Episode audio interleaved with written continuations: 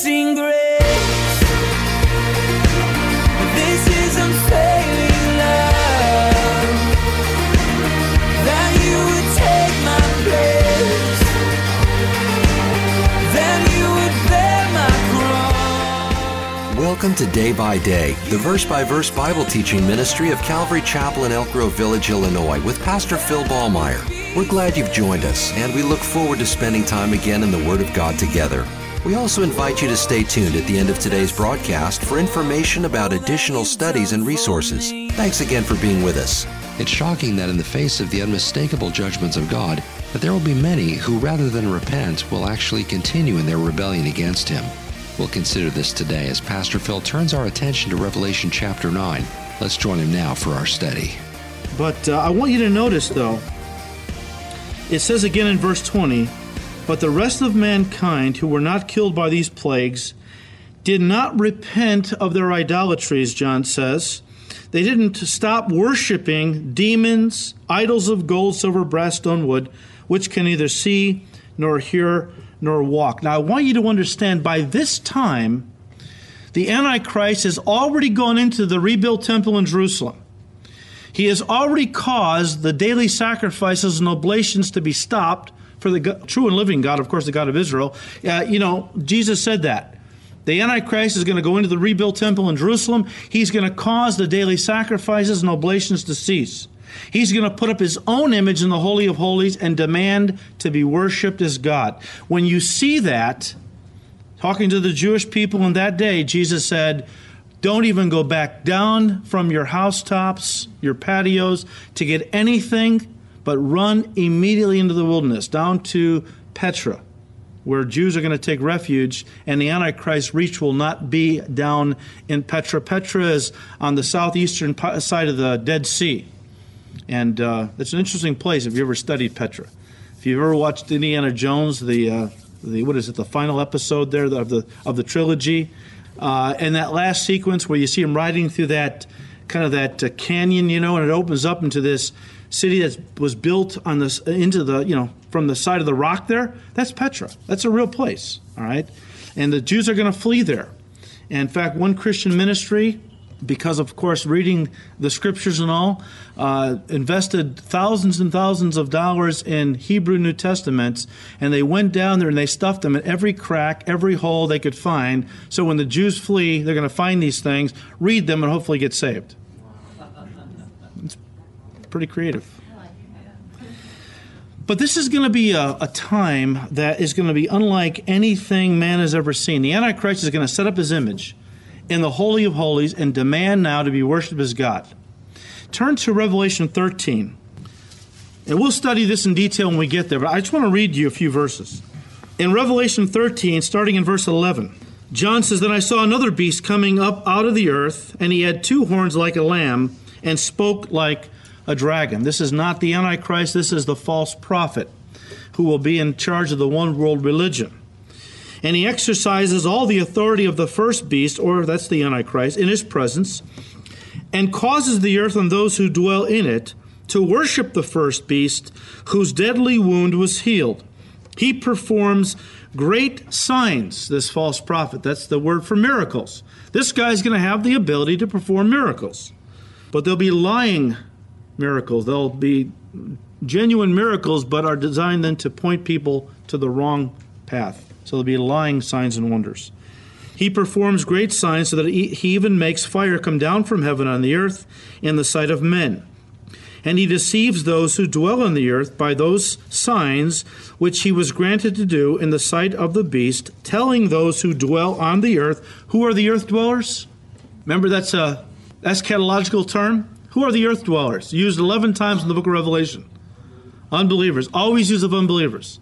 Those whose homes or those whose lives are we're all on the earth we all you know all of us dwell on the earth but we're not all earth dwellers this is a, a designation of a certain group of people always unbelievers this is their home this they're living for this world this life as opposed to us who are only passing through as christians but he deceives those who dwell on the earth by those signs which he was granted to do in the sight of the beast telling those who dwell on the earth to make an image to the beast who was wounded by the sword and lived, he was granted power to give breath to the image of the beast, that the image of the beast should both speak and cause as many as would not worship the image of the beast to be killed.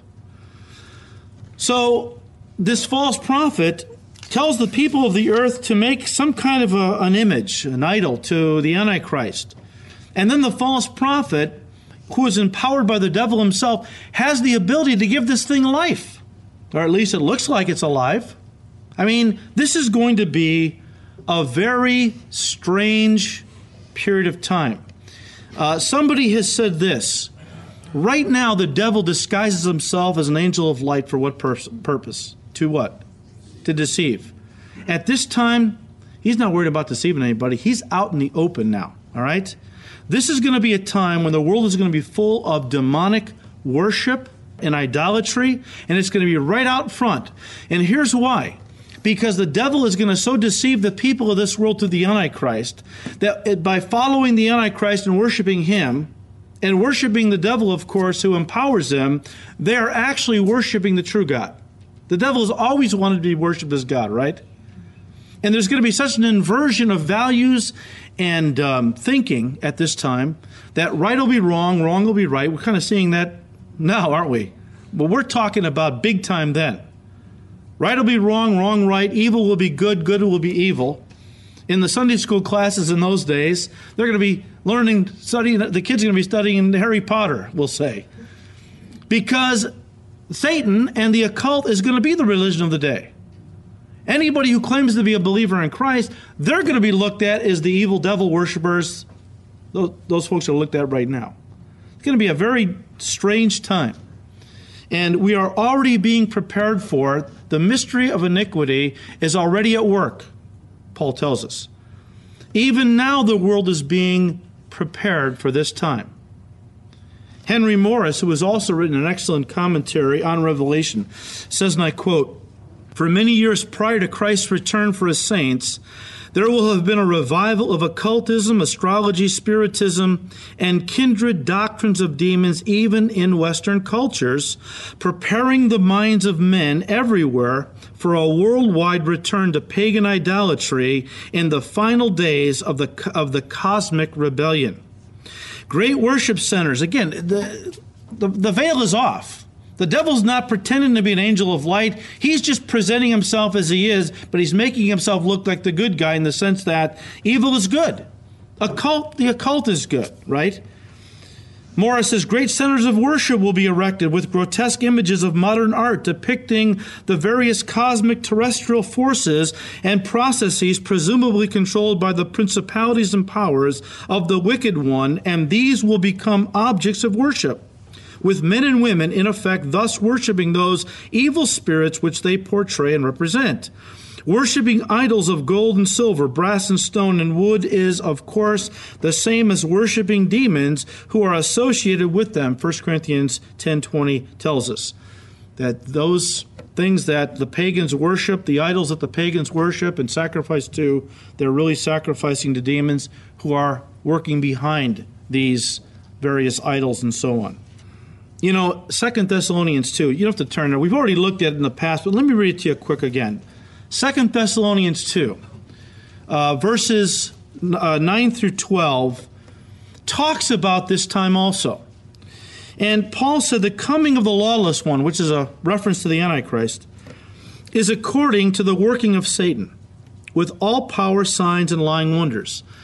People are going to get sucked into the Antichrist message because he is going to be able to back it up with real miracles. Miracles that are probably going to be very beneficial for people. I mean, the devil isn't going to fool too many people if he does bad miracles, right? I mean, how do people deceive others into thinking that evil is good by doing miracles, or at least things that look like miracles that are beneficial? People get sucked into the occult, the New Age, all kinds of other religions that are based in the occult because they have peace. They feel the warm glow of God's presence when they meditate and TM and other things. Um, blood pressure goes down, stress goes down. Uh, you see a lot of companies using TM and various other meditation techniques from the East to help people cope with stress, to, to have more calmness in the workplace. Uh, this is all preparing people for the coming of the Antichrist, who will bring these things to fruition in the, in the minds of people. He's going to be the ultimate man who himself has achieved godhood. How do we know he's achieved godhood? He's got power. Real power to do real miracles, and they're really beneficial things. And who's not going to want to follow after somebody like that? The only people are those that are Christians, right? Because Jesus said, These false prophets will be so rampant at this time. If I had not warned you beforehand to beware, even the elect would be deceived. That's why the Word of God has got to be our guide in everything. Because the devil will masquerade, today I'm talking about, as an angel of light to deceive, and his prophets and his followers promise people beneficial things if they will get into these various religious movements or whatever. It's all designed to deceive. And Paul says, look, the Antichrist, when he comes, he's going to be Satan's guy. He's going to be empowered by the devil with supernatural power to work miracles and, and signs and lying wonders, with all, and all unrighteous deception among those who perish, because they did not receive the love of the truth that they might be saved. That's the key. People who have rejected the gospel, God's truth, God's good news, that God loves sinners so much that he sent his only begotten Son to die for us. And if anybody will get on their knees and confess their sins and receive Christ as their Lord and Savior, then God will wash them of their sins, forgive them, and bring them into his family. That's a glorious message. But it's not a good message if you want to be God.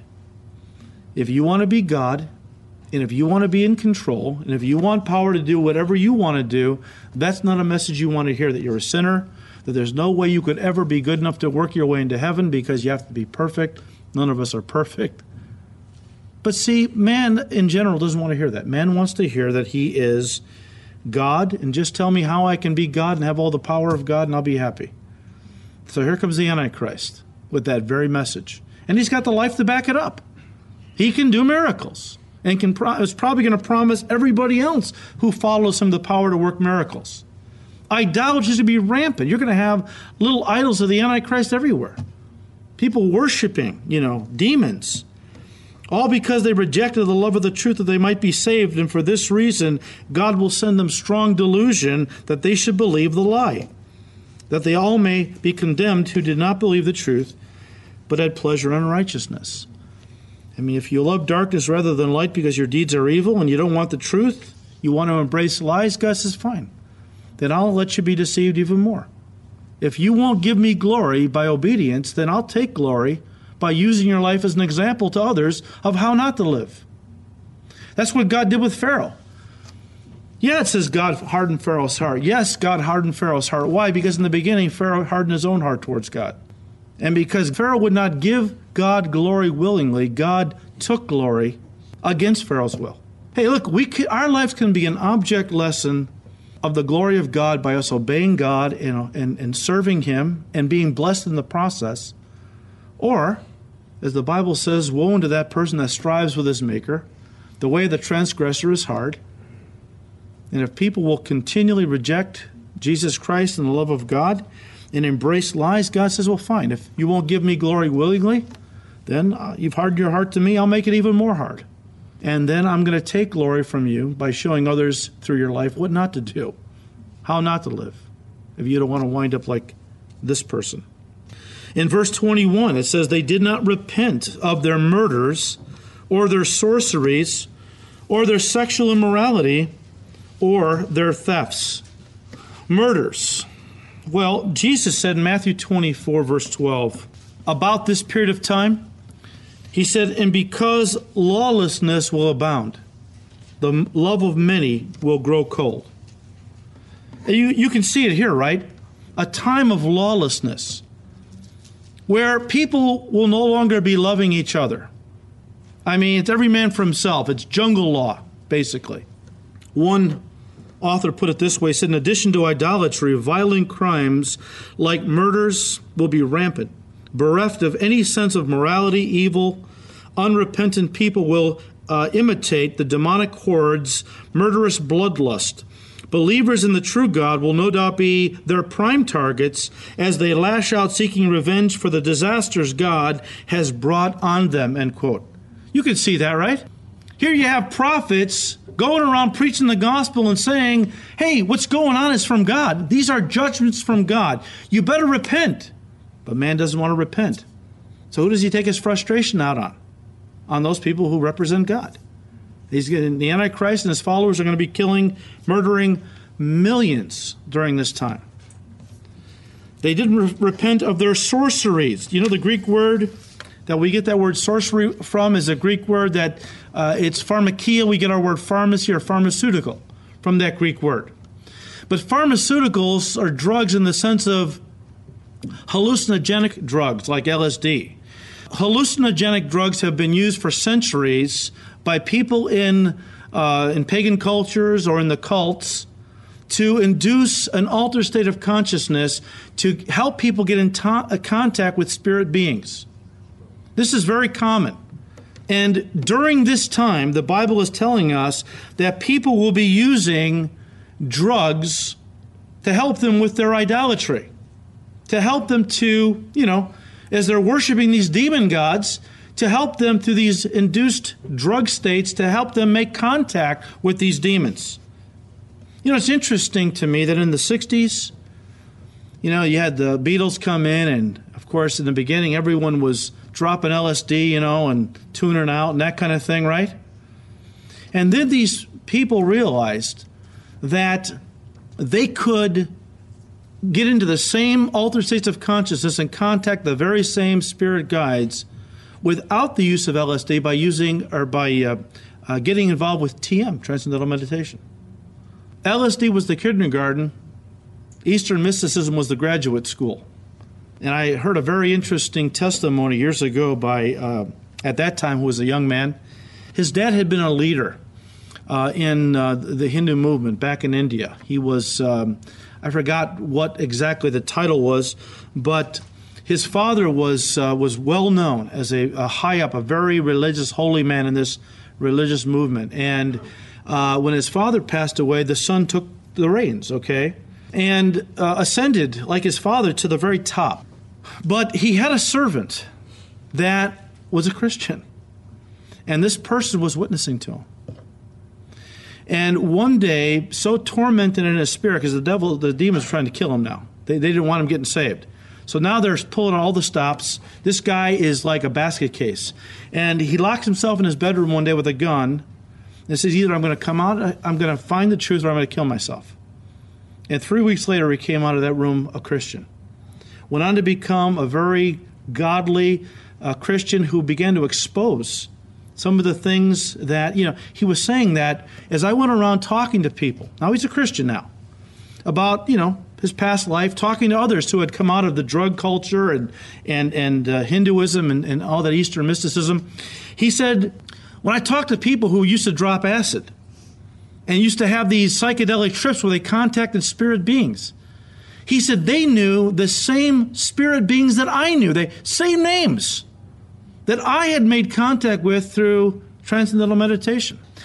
His point is that there are many entry points into the realm of the demonic. Groups are doing things that they don't even know what this other group is doing, but from different directions. They're entering into the same demonic realm, whether it be through drugs or through transcendental meditation or some other method that people are using today. Uh, it's all leading them into a place where they don't even realize it, but they're making contact with the same demons. They don't call themselves different names and things, but it's all demonic. And sorceries.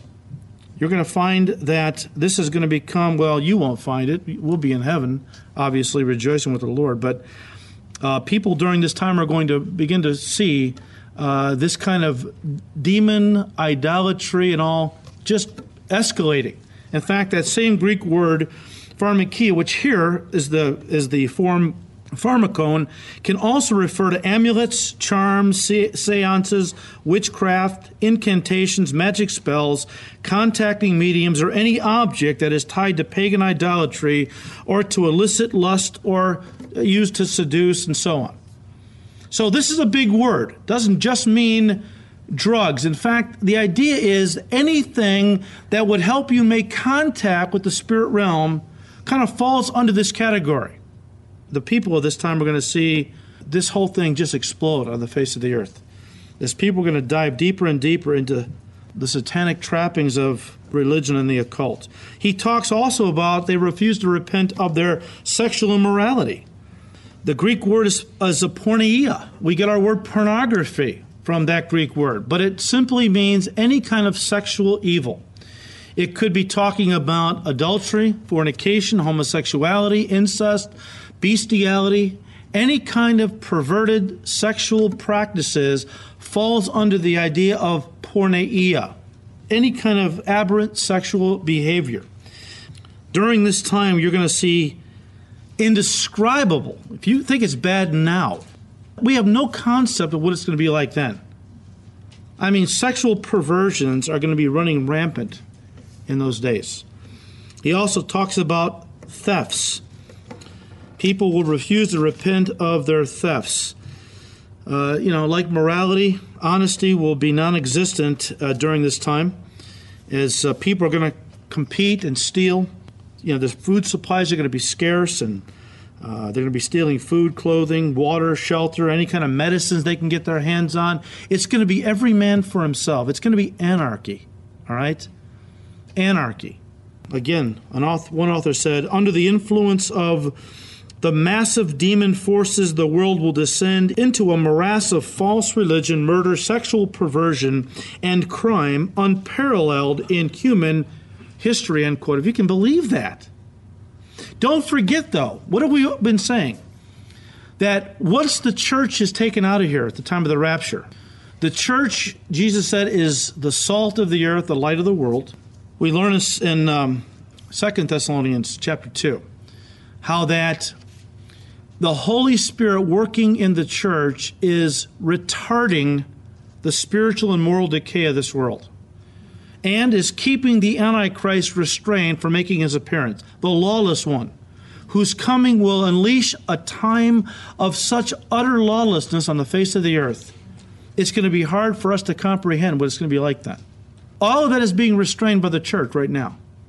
I know the church has got its problems. I know that the church has been inundated with a lot of garbage. And yet, as bad as it is right now in the world, it will be much worse when the church is taken out of here. Because then there will be no restraint against the Antichrist coming and evil just escalating beyond anything we could even imagine. Well, let's jump into chapter 10. And I want to just set this up by saying this the pattern of the book of Revelation in this section, when I say this section, I'm looking really at chapter 6 through 19, which deals with all the judgments God is going to pour out on this world. Basically, the uh, pattern is this God gives us an overview of a period of time. Then we take a pause or a break. And during that time, often we, we re- recap and we kind of, um, uh, God kind of goes back and uh, kind of uh, uh, amplifies what has already taken place. He's given us a quick overview. Then he stops for a chapter or, or more and focuses it on something or several things that happened during that period of time because he wants to focus on those things to amplify them, give us a more of an insight into what has gone on. So you have the six uh, seal judgments, right? Then the seventh seal, before the seventh seal, there's a break, there's a pause, there's a, a parenthesis. Six seals, a pause, then the seventh seal, which unleashes the seven trumpet judgments. We have just gone through six of the trumpet judgments, and now there is a break. Six seals, there was a break, chapter 7. Chapter 7 was the parenthesis. Uh, we saw the 144,000 sealed, but we also saw all these martyrs that had been killed during the first six seals by the Antichrist and his followers. Chapter 7 was a, a pause or a break to that. Then you have the six trumpets. Now we have a long pause. Chapters 10 through 14 are a very long parenthetical pause. And during this pause, these chapters, what's going to happen is God is going to take us back and He's going to give us greater insights into some of the things that have happened thus far in the tribulation period. You've been listening to Day by Day, the verse by verse Bible teaching ministry of Calvary Chapel in Elk Grove Village, Illinois, with Pastor Phil Ballmaier. Today's message, as well as many other studies, can be heard and downloaded free of charge from our website at daybydayradio.org. From our website, you can contact us, order resources, read Pastor Phil's blog, and also subscribe to our daily podcast. We hope you'll pay us a visit. And remember to join us for Day by Day, Monday through Friday, here on this station. Thanks again for listening, and please join us again next time as we continue to study God's Word. Until then, may the Lord richly bless you and guide your steps as you walk with Him day by day.